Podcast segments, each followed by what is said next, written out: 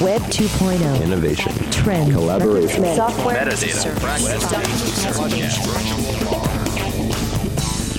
Got the world turning as fast as it can? Hear how technology can help, legally speaking, with two of the top legal technology experts, authors, and lawyers, Dennis Kennedy and Tom Mighell. Welcome to the Kennedy Mighell Report here on the Legal Talk Network. And welcome to episode 96 of the Kennedy Mighell Report. I'm Dennis Kennedy in St. Louis. And I'm Tom Mighell in Dallas. And I'm also back from my recent visit to Dallas. And Tom and I got to celebrate the relaunch of this podcast with a spectacular meal at Spoon Bar and Kitchen, the new restaurant of top chef Seattle contestant John Tesar. In our last episode, we talked about how lawyers can take advantage of digital cameras, especially those in smartphones. This episode takes another perspective on smartphones and tablet devices and the growing role that apps, often many, many apps, are playing for us. Tom, what's on our agenda for this episode? Well, first, I, I can't agree anymore with you that that uh, that Spoon Barn Kitchen was a fantastic, fabulous meal, and I'm, I'm glad you were here, and it was great having dinner with you. Uh, in this edition of the Kennedy Mighell Report, we will uh, talk about app management and taking control of the apps that uh, we're all starting to accumulate on our mobile devices. In our second segment, we'll tackle the question of iPad or iPad Mini, and as usual, we'll finish up with our parting shots that one tip, website, or observation that you can start using the second this podcast is over. But first, let's get started with our main topic, and that's app management. Uh, most of the mobile devices that we use today, whether it's an iPad or an iPhone, or Android device, uh, a Windows Surface, uh, Uh, I guess maybe with the exception of the Windows devices, I, I don't think that they manage the apps that you purchase the same way that a computer manages the software that you might install on a desktop or laptop. And you know, instead of creating separate folders within a separate program files folder, it makes it very hierarchical and very easy to go and locate and find. Mobile devices really just list all the apps that we've installed uh, often taking up screen after screen after screen after screen if we if we wind up downloading lots of apps. I think more and more people are coming to me at presentations dennis. I don't know about you and they're asking how they can get control better control over the apps that they're using. Dennis i know that you've probably accumulated hundreds of apps by now. How many are uh, are on your iphone and ipad? I was afraid you were going to ask this, and I'm going to blame it on your your iPad apps for lawyers book, is which caused me to download all these apps. But as but it was probably inevitable anyway. Uh, yeah, there there are these uh, sites like Apps Gone Free that I really take advantage of that let you know when a paid app is available for free. So when I checked, uh, and it varies from device to device for me, but uh, in the 300 range for me, it's is what I see installed installed on my devices. How about you? Well, when we're when we're talking about the number of apps that are installed, I probably have somewhere in the range. If we're looking at both my iPhone and my iPad, we're looking in the range of, of probably between four and five hundred apps. If I if I go to iTunes and I look at all the apps that I have downloaded, um, that this number is misleading. This is this says 669 apps. I, I, I, think it's probably many more than that because there are a lot of apps that I've downloaded that I've ultimately deleted from iTunes. So I would say that the number for me in terms of the apps that I have downloaded and tried um, and some deleted some and kept the rest would probably be between seven and 800. It's a, it's a pretty decent, healthy number. And then obviously, neither of us use anything like all of those apps. So it's a, it's a small fraction that you use. And what I what I found, and I recently did uh, my ABA journal column on on app management, just the basics of it was that it, it can be a little frustrating how those apps get managed.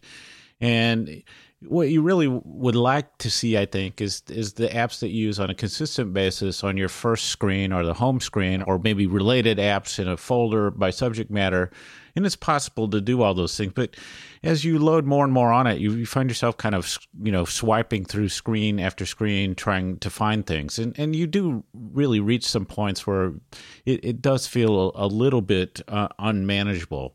So um, it seems like there's a couple of basic approaches to this, Tom, and I'm not sure that all of them are I don't I don't feel it's anywhere where it needs to be, but this sort of basic approach to me is that you organize your apps by the screens on your device.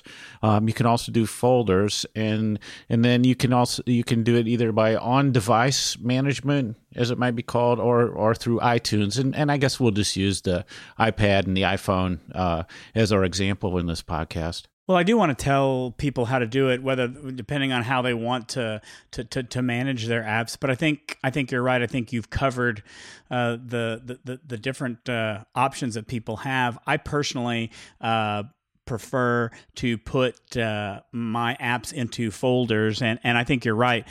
I don't use anywhere close to the number of uh, to, to, all the apps that I have on on either of my device. I since I speak and write on the topic, I have a lot on there for reference purposes to be able to show to people, to be able to try out and use if people have questions about them. But I think that for most of us, you, me, and and the listeners included, um, it may be that we only use one screen's worth of, of apps on a regular basis and maybe you know apps of another screen's worth uh, on, a, on, on a less frequent basis. And and so my my strong preference is to take uh, uh, all of those other apps and to place those into folders. And and and maybe right now it makes sense to kind of go through sort of the mechanics of how to do that. Dennis how do when when when you're creating folders how do you uh, how do you accomplish that? Well, I, I it's, it's to me it's that that on in iTunes, which is I tend to do the iTunes method uh, because of the the amount of of apps I have, and it's easier for me to to work with and. We can kind of step back a little bit and, and, and talk about how the mechanics of that. But when I do folders uh, in iTunes, if you sort of drag one I, one app icon on top of another, it suggests a folder name. Uh, you know, productivity, games, you know, news, whatever, and you can use that to start a folder and then, uh, you know, move move other apps in into that folder. You can also custom you know custom name those things.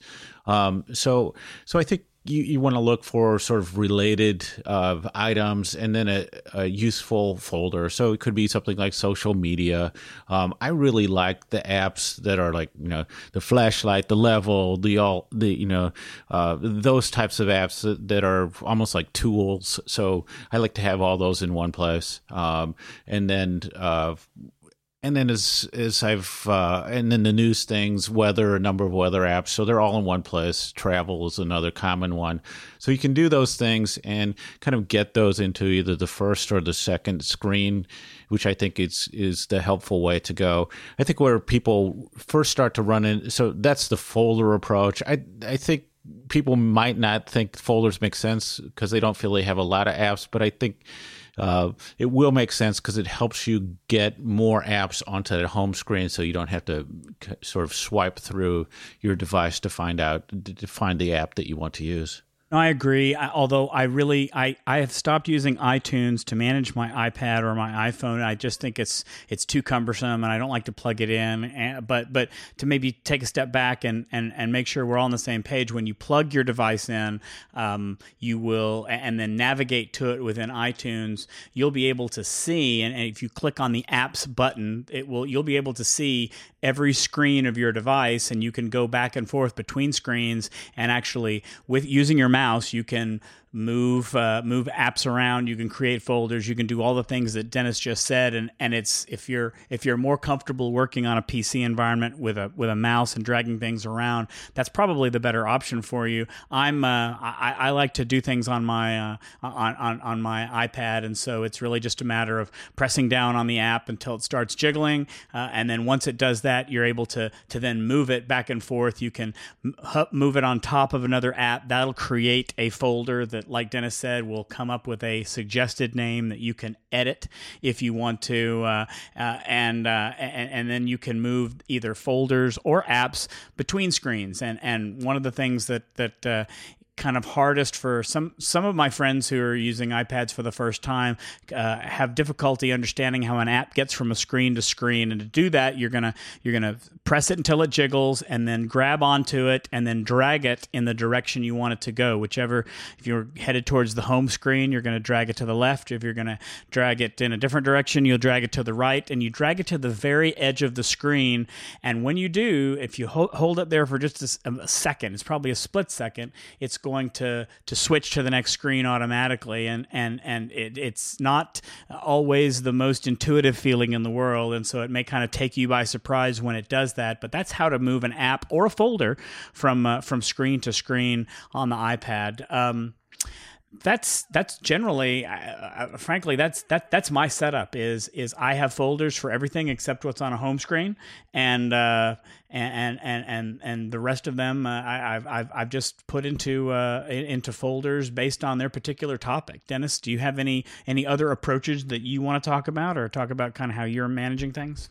Well, I want to talk a little bit about the on-device approach because I think when people first realize you have a, an app management issue, it's almost by mis- you know something just doesn't seem right.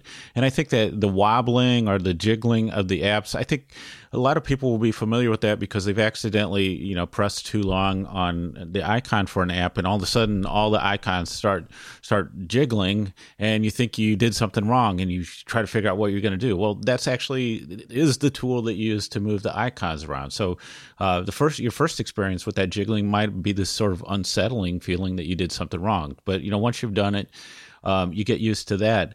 And then the other thing is that you, what you'll find is as your sort of screen, what I'll call screen capacity gets filled as you start to add apps, um, you'll download a new app and you, you might realize it's not on your device. And what you'll find is that you've actually you have too many apps for the amount of available space and that forces you into folders too just to to clear space. And so that was one of the things i found was i was you know, I had downloaded some new apps and I just wasn't seeing them on the device, or I would see them on my iPad, but not on my iPhone because the iPad um, holds more apps than the, the iPhone does um, on the screen. So there's a certain accidental quality sometimes about this, or where you realize that you actually have to do something.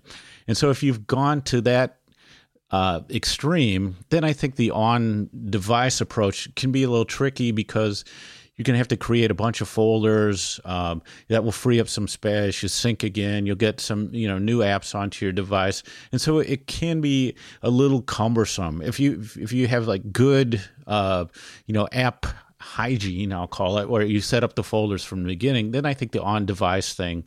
Um, you know can can work pretty well and and also if you don't add a lot of device uh, you add a lot of apps on a regular basis so the sites like apps gone free where you're going like almost every day you're going like hey here's a cool new free app those will tend to to overload your system and, and get you into the hundreds of apps range yeah, I um I, I tend to I haven't I haven't actually come across or uh, uh, this this situation where an app doesn't show up on my device because I, I tend to use very aggressive use of folders and I guess maybe I should interrupt here and say we Dennis and I live in a very uh, Apple centric world. We are iPhone and iPad users, but as far as I know, um, it, it it works essentially the same with Android devices. You uh, you you create folders and organize them essentially the same way by holding the apps down and, and then moving them onto each other. Uh, I am not aware of a of a desktop or I guess uh, off device way of managing folders um,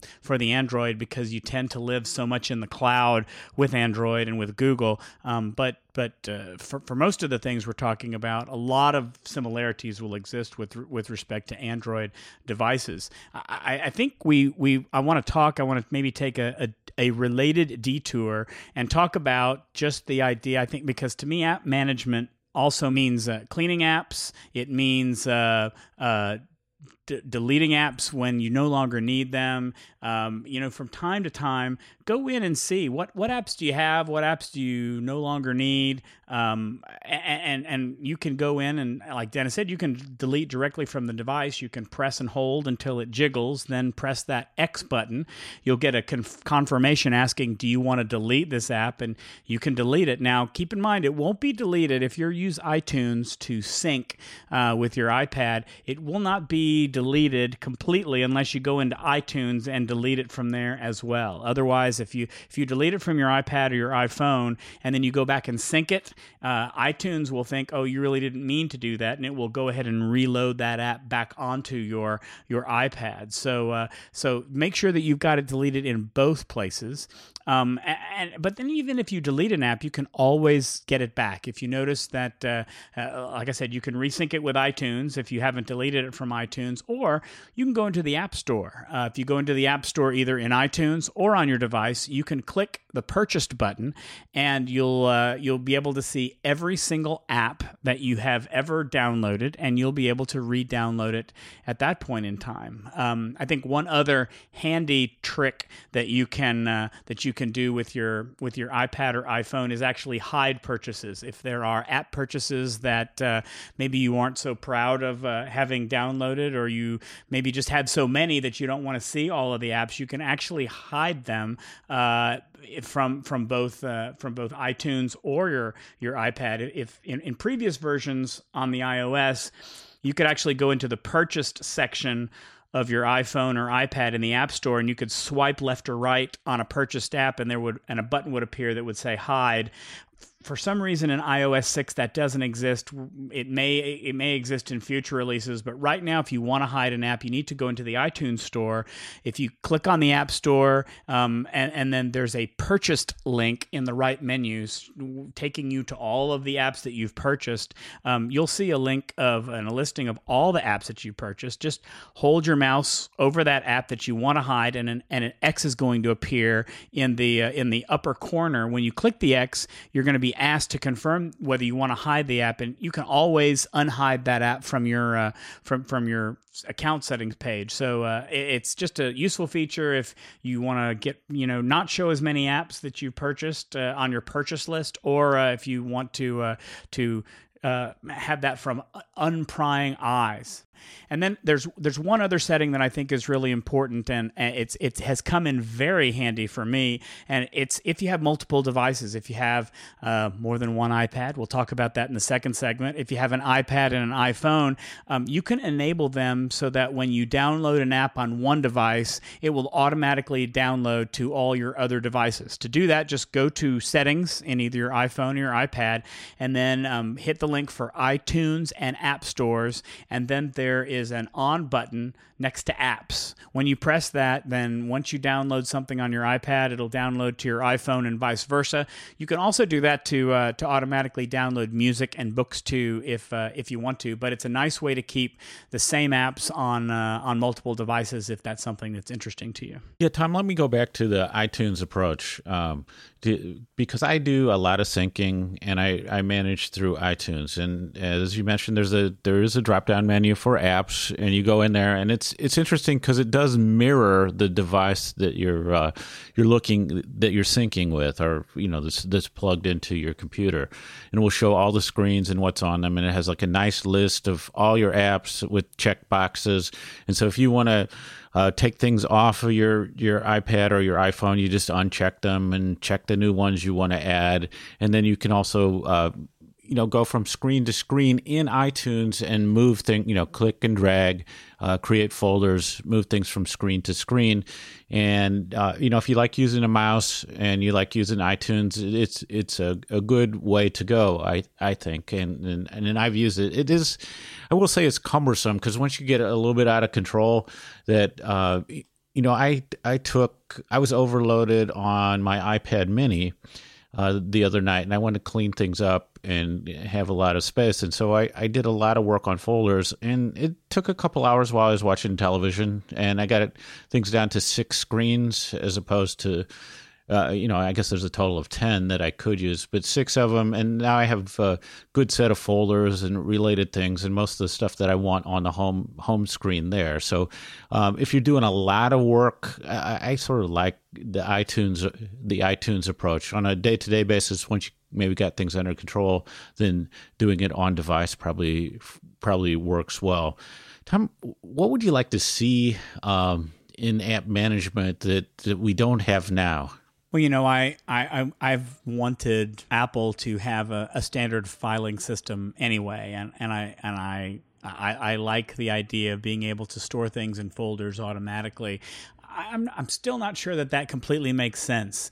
Um, so I you know, I when you asked this question before we recorded the podcast, and I've sort of been racking my brains and thinking that for for what we have and for how it is, yeah, I might I might want a simpler way of creating folders and moving things a- around and dealing with it. But I'm pretty satisfied with the way that it works. It works fine for me. I don't really have any complaints about it. Dennis, is there anything you would add if you had uh, had unlimited ability to change things? Yep, alphabetical order. I mean, I think that would be it'd be that would be so nice to just put things in alphabetical order and flip through, you know, swipe through the screens and you know get to the L's or whatever whatever you need. And I think that would that would be helpful. But maybe some simple things along those lines. Uh, uh, you know, maybe size or you know those those sorts of simple things. I think would be nice additions to to the management options. I agree. I agree. Um, so, and, and frankly, that's something that I don't think about. I, I, I alphabetize now. I don't alphabetize within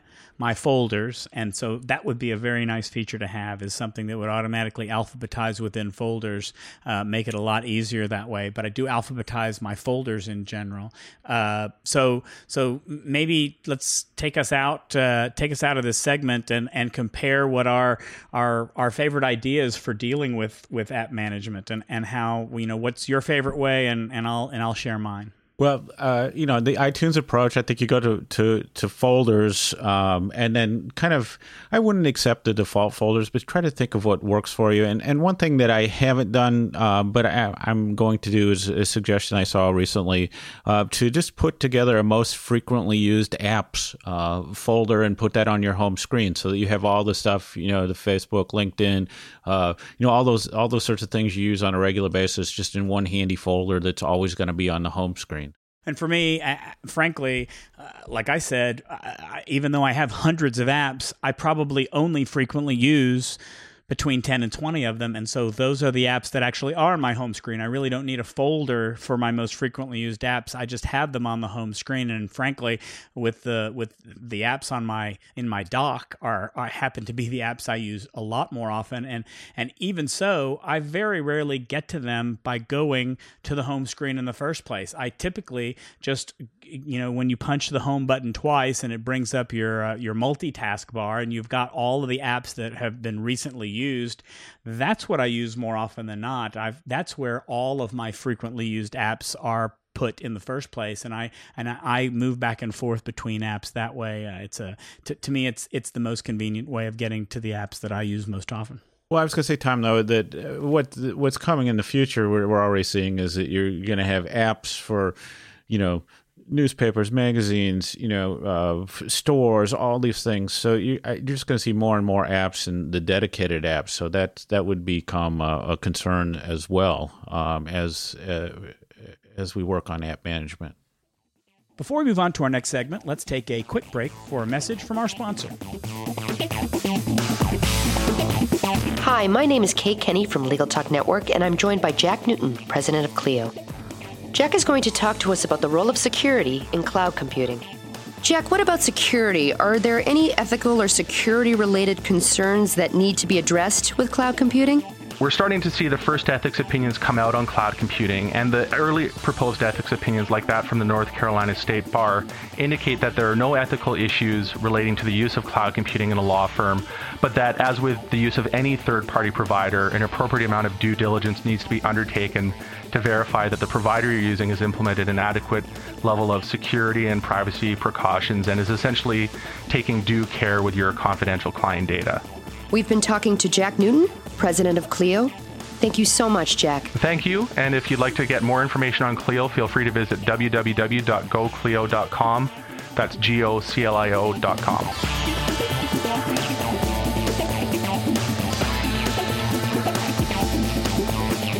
If you like listening to the Kennedy Mighell Report, you might also like the podcast, Law Technology Now on LegalTalk Network.com. We're glad you're listening to Legal Talk Network. Check us out on Facebook, Twitter, and LinkedIn too. Now let's get back to the Kennedy Mighell Report. I'm Tom Mighell. And I'm Dennis Kennedy. In this segment, we answer a question that we frequently get. In fact, our friend, the legal technologist Paul Unger, asked us this very question in Dallas last week. Why should I get an iPad mini if I already have an iPad? Tom, what's your usual answer?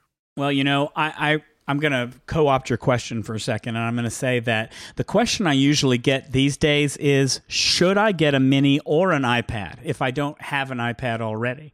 Um, and I think that the answer, I'm not sure that the answer is the same in both instances. Uh, let me get back into the answer by, by explaining that I pretty much use the Mini all the time now. Uh, I use it more often than I use my large iPad.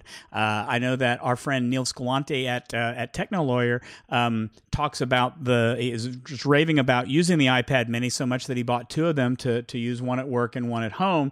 And I tend to agree. I, I use it uh, for all of my content consumption. I take it with me when I travel now rather than take the big iPad.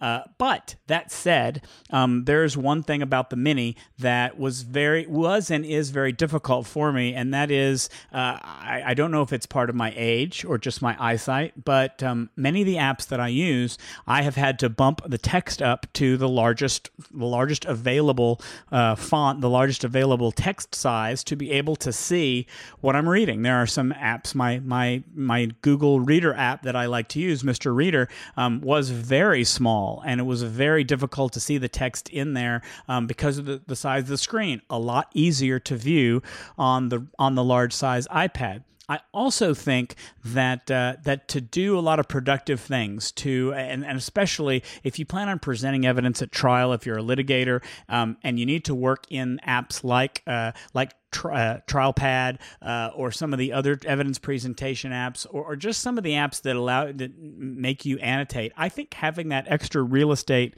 to uh, to work with documents on really makes a lot of sense. And so, I guess my my long-winded answer, Dennis, is that it really depends on what use you plan on making of the iPad. These days, I don't do a ton of productive work on there. I, I, can take notes on here. It's very easy to type on the iPad Mini, um, and and I, I like it for for some productivity efforts. But it but I think that it really makes sense to have a larger iPad to do a lot of other things that lawyers are going to need to do. And so I think really just look at what you're doing, what use you make of the iPad, and and that may guide uh, may guide your decision. Yeah, I mean, I've I've shifted over to to my iPad Mini as as well, and um, I think this year people may get tired of hearing me refer to Clayton Christensen's job to be done uh, approach, but um, I go back and I, have just been asking myself, uh, what am I hiring the iPad Mini to do? And if I can answer that question, uh, then then I'll know whether I should get an iPad or an iPad Mini. And so in my case. I had uh, I was having problems with my old Kindle, and so I liked the idea of of I wanted something to read, uh, you know, and read in bed even. And the iPad is is kind of big and heavy for that.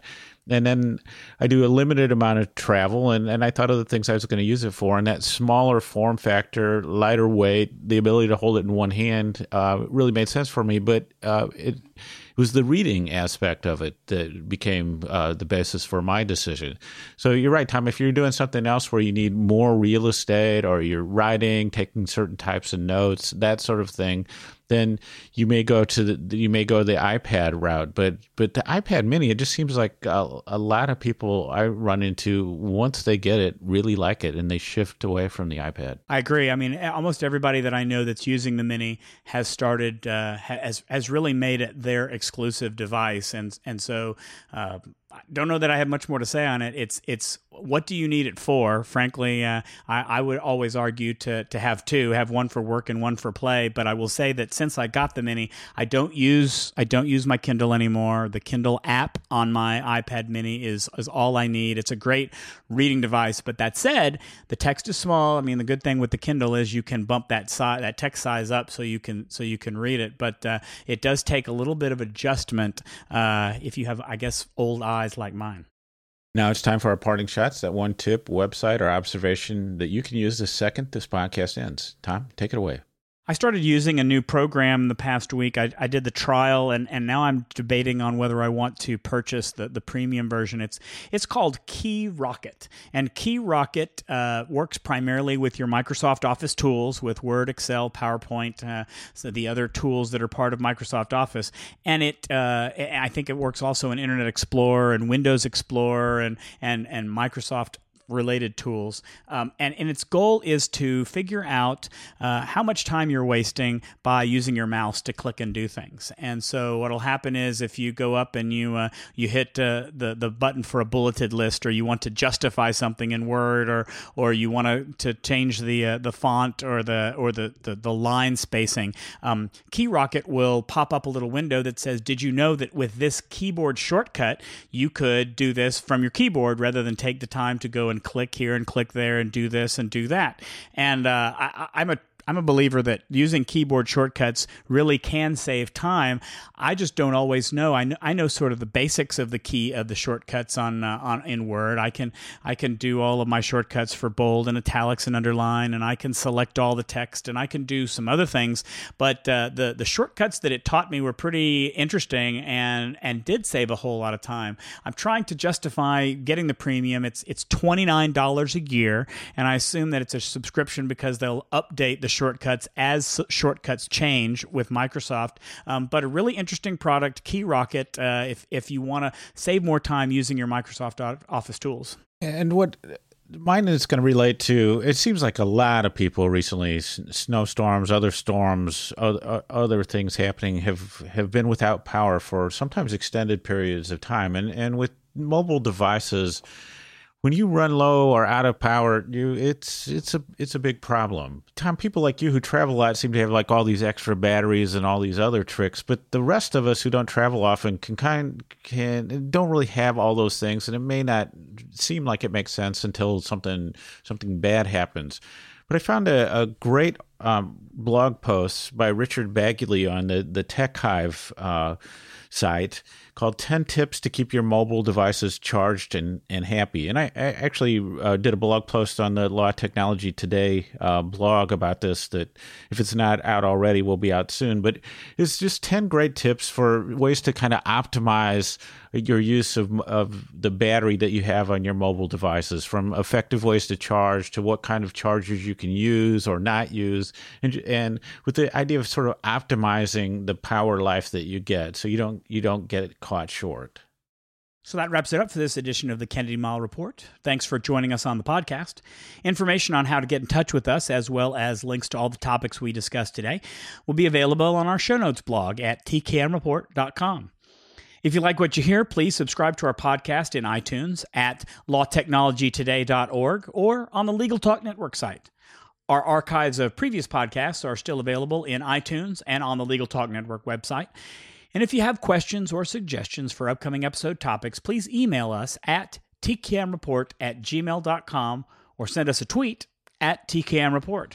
So until the next podcast, I'm Tom Mighell. And I'm Dennis Kennedy, and you've been listening to the Kennedy Mighell Report, a podcast on legal technology with an internet focus. Get our new episodes automatically by subscribing to the podcast in iTunes. The views expressed by the participants of this program are their own and do not represent the views of, nor are they endorsed by, Legal Talk Network, its officers, directors, employees, agents, representatives, shareholders, and subsidiaries. None of the content should be considered legal advice. As always, consult a lawyer.